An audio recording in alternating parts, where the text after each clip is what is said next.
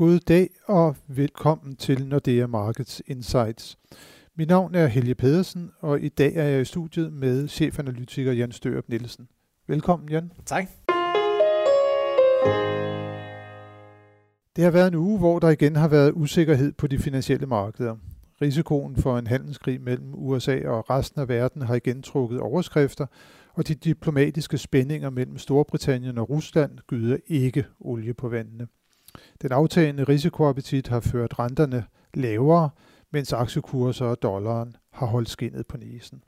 Men Jan, til gengæld så har vi jo set, at øh, både den norske og den svenske krone igen har fået luft under vingerne. Hvad er det egentlig, der er årsagen til det?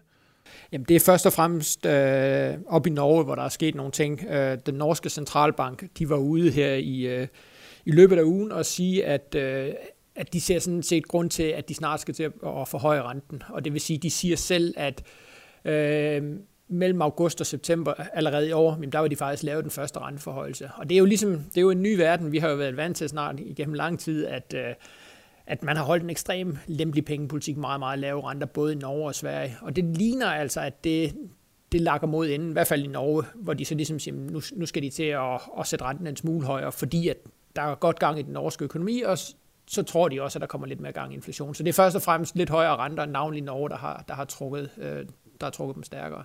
Og det ligger vel egentlig meget godt i tråd med de forventninger, som vi har haft, øh, i hvert fald på det seneste, at øh, når det er, vi kommer frem til september måned, så er det, at øh, Norges Bank øh, slår til, så er det, man sætter renten op. Ja, men, men der var ikke alle i markedet, der ligesom havde regnet med det, og der kan man sige, i og med, at der kommer så klare udmeldinger fra Norges Bank, jamen så har markedet indpasset sig, og derfor har vi set den her styrkelse af den norske krone, øh, og den svenske krone er så også fuldt en, en smule med op. De følges typisk, øh, i hvert fald noget af vejen hinanden, så, så den er også trukket med op, den svenske krone. Ja, man kan vel også sige, at den norske krone, der bliver styrket nu her, det passer måske også lidt bedre med, at øh, olieprisen, den jo trods alt øh, har været øh, på vej opad gennem et stykke tid, uden at det egentlig sådan gav sig helt udtryk i den norske krone, men nu begynder den så at følge med. Jamen helt sikkert, og så passer det jo meget godt med, at der er rigtig god gang i norsk økonomi igen. Olieinvesteringerne er kommet i hvert fald noget tilbage, og, og resten af økonomien klarer sig også rigtig fint, så man kan sige et eller andet sted, jamen så, så er det her jo formentlig bare starten på, på en længere bevægelse i, i, øh, i retning af lidt højere renter i Norge. Og det, det er så det, der trækker den norske krone med op. Ja, og, og jokeren kan man sige måske for Norge, det bliver jo at se, om, om boligmarkedet det så kan modstå, at der kommer højere renter også, ikke? fordi det har jo vaklet lidt især i, i Oslo-området. Jamen helt sikkert,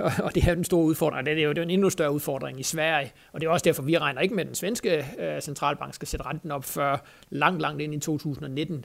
Øh, Blandt andet fordi det her med, jamen det svenske boligmarked, det ser skrøbeligt ud lige nu, og hvis de så begynder at pille ved renten, jamen så kan det måske gå, gå rigtig hurtigt ned ad bakke. Så øh, Norge kommer til at sætte renten op i år, men i Sverige, der kommer de altså til at vente et, et stykke tid endnu.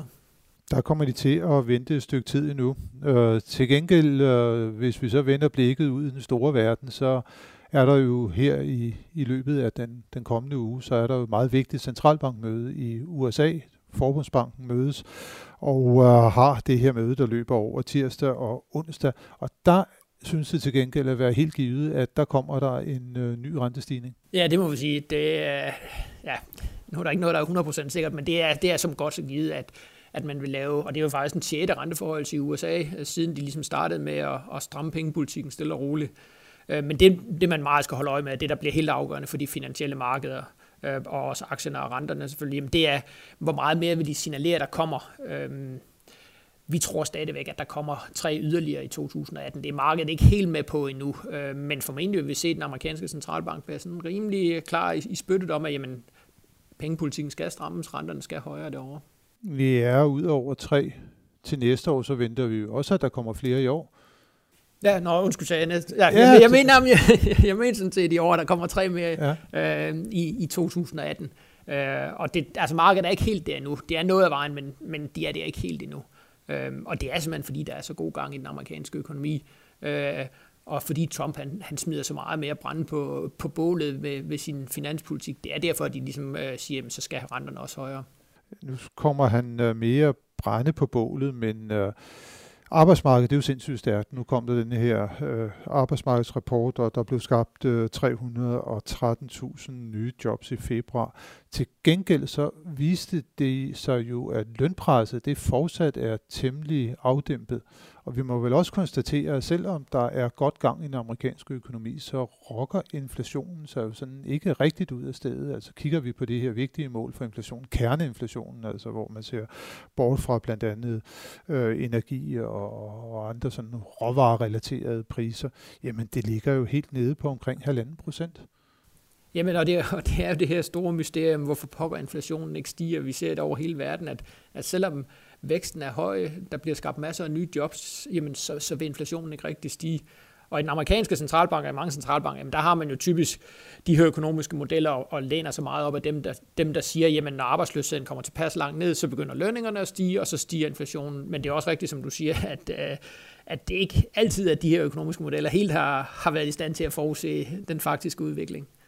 Nej, det skal blive rigtig spændende. Der vil i hvert fald også i lang tid fremover, tror jeg, være meget stor fokus på, hvornår det er, at inflationen den ligesom begynder at tage fart. Øh, og når vi nu snakker om inflation, så kan vi jo også konstatere, at øh, vi fik jo inflationstal også fra, fra Danmark her i, i løbet af, af ugen, og de skuffede jo også, de kom jo kun ud på, hvad var det, 0,6 procent, og det var jo lavere end også det, som, som vi havde forventet. Hvorfor er det egentlig også, at inflationen den, den, den er så lav i Danmark nu? Ja, det, et eller andet sted er det et meget godt spørgsmål, og det er jo lidt, altså lidt den samme som i USA, det her med, jamen vi har efterhånden i en lang periode haft god vækst i dansk økonomi, rigtig, rigtig stærk udvikling på arbejdsmarkedet, og alligevel så stiger vores øh, forbrugerpriser kun med 0,6 procent over et helt år. Øh, og det var faktisk femte måned i træk, hvor vi så inflationen komme kom lavere ud. Der er, altså, hvis vi kigger på Danmark, jamen, så er nogle, der er nogle, øh, de tre vigtigste forklaringer, det er dels, at fødevarepriserne, de kom jo rigtig højt op sidste år, de, de er faldet tilbage. Øh, så har vi også fået nogle afgiftslettelser, blandt andet på biler, som, som også trækker øh, inflationen ned. Og så endelig er der den her meget, meget vigtige huslejekomponent. Huslejerne, de udgør mere end øh, 20 procent af det danske inflationsindeks, og de kommer altså ud med en, med en meget lav stigning. Øh, 1,2 procent af huslejerne steget over det seneste år. Det var betydeligt mindre, end vi havde regnet med, og, og også mange andre havde regnet med, og derfor det er også med til at trække inflationen ned. Så vi må sige, at Danmark, jamen, vi har høj vækst, men vi har meget, meget lav inflation. Ja, høj vækst, øh, og det fik vi jo også sådan bekræftet, at der er mange, der, der, der mener, at vi også skal have fremover, for Nationalbanken kom jo med en ny prognose for dansk økonomi her i løbet af ugen, og de forventer jo faktisk, at vi skal have en vækst på hele 1,9 procent i år, øh, og, og, og det er jo meget, også når man tænker på det forløb, som, øh, ja, som nationalregnskabet i hvert fald viste igennem 2017, så bliver det vel teknisk relativt svært at nå op på 1,9 procent. Altså. Man må sige, at der er meget, der skal gå godt. Øh, vi skal virkelig have altså, vokse meget hver eneste kvartal, øh, for at det ligesom kan lade sig gøre øh, med de her 1,9. Ellers så skal vi have, og det er der bestemt også en mulighed for, at det kan også være, at Danmarks Statistik kommer ud og siger, at de forløbige tal, vi har fået for 2017, at de måske bliver øh, revideret, så, så den, den vej rundt kan få lidt hjælp. Men det er rigtigt, der, der, øh, der skal gå meget godt, øh, for man ligesom kan ramme de her øh, i underkanten af 2%. Men altså omvendt må vi også kigge, når vi ser på dansk økonomi, jamen altså navnlig arbejdsmarkedet, det er jo altså rigtig, rigtig stærkt. Der bliver skabt rigtig mange nye arbejdspladser hver eneste måned, øhm, som et udtryk for, at der er mere, øh, mere aktivitet i, i økonomien. Men, men netop det der med, at der bliver skabt så mange arbejdspladser herhjemme, altså løninflationen, den er heller ikke høj i Danmark, og man må vel også sige, at Nationalbanken i deres prognose faktisk ikke er så bekymret for en overophedning. Øh, hvad er det egentlig lige, de, de ser der i kortene på arbejdsmarkedet? Nej, det er rigtigt, og, og en af grundene til, at de ikke er, er så bekymret for udviklingen på arbejdsmarkedet, det er at det her med, at vores arbejdsstyrke den stiger meget kraftigt. Det vil sige, at antallet af folk, der er på det danske arbejdsmarked, stiger meget kraftigt. Noget af det skyldes de reformer, vi selv har lavet, øh, for eksempel med efterlønsreformen, gør, at, at folk trækker sig senere tilbage, øh, men også selvfølgelig udenlandsk arbejdskraft, øh, den tilstrømning af udenlandsk arbejdskraft. Og det er måske der, hvor, hvor vi er mest bekymrede i forhold til udenlandsk arbejdskraft, det her med, jamen, kan vi blive ved med at tiltrække udenlandsk arbejdskraft, eller eller kommer vi til at mærke konsekvenserne af, at der er rigtig mange lande også omkring os, der mangler arbejdskraft, så så den her konkurrence med udenlandsk arbejdskraft, den bliver større, og derfor at vi ikke kan få den vækst, som, øh, som måske Nationalbanken lægger op til.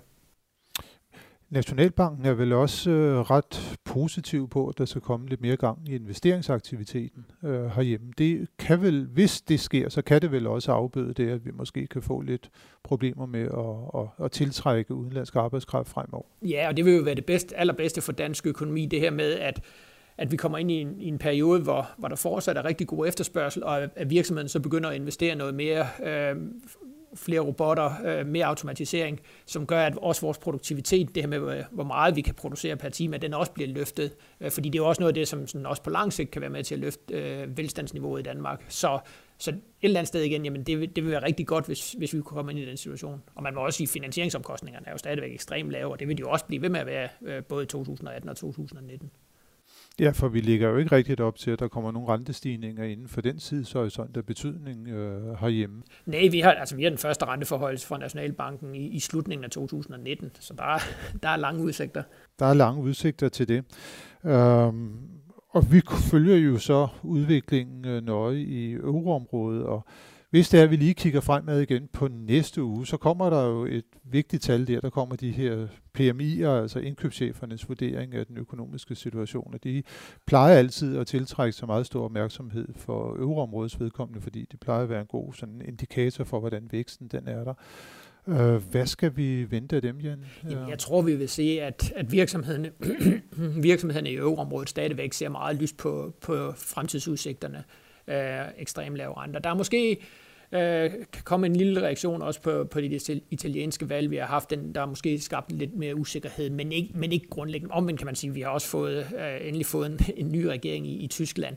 Øh, men altså selve niveauet, når man kigger på det på, i, i sådan et længere perspektiv, niveauet vil stadigvæk være rigtig højt og signalere, at at euroområdet fortsat vil vokse med de her omkring 2%, øh, som jo er, som jo er rigtig fint øh, igennem 2018. Ja, omkring 2%. Det kan måske endda være, at det bliver højere. Jeg mener lige, at ECB opjusterede deres skøn for i år til 2,4%, og i hvert fald kigger vi på PMI'erne, jamen så peger de jo også på en, en vækst, der er så høj. Så det ser, det ser fornuftigt ud for euroområdet, men stadigvæk så er der lange udsigter til, at den europæiske centralbank altså begynder at sætte renten op. Ja, fordi inflationen slet ikke er, slet ikke er kommet op i samme tempo. Så kom vi tilbage til inflationen igen, Jan. Det er simpelthen det, der vel er hovedtemaet på de finansielle markeder lige nu, hvordan den udvikler sig. Men jeg tror i hvert fald, at vi på alle måder har en rigtig spændende uge øh, foran os. Tak for nu, Jan, og tak til alle jer, som har lyttet med til denne uges podcast. Det håber vi også, at I gør i næste uge, hvor vi er tilbage med friske analyser og vurderinger af de finansielle markeder. thank you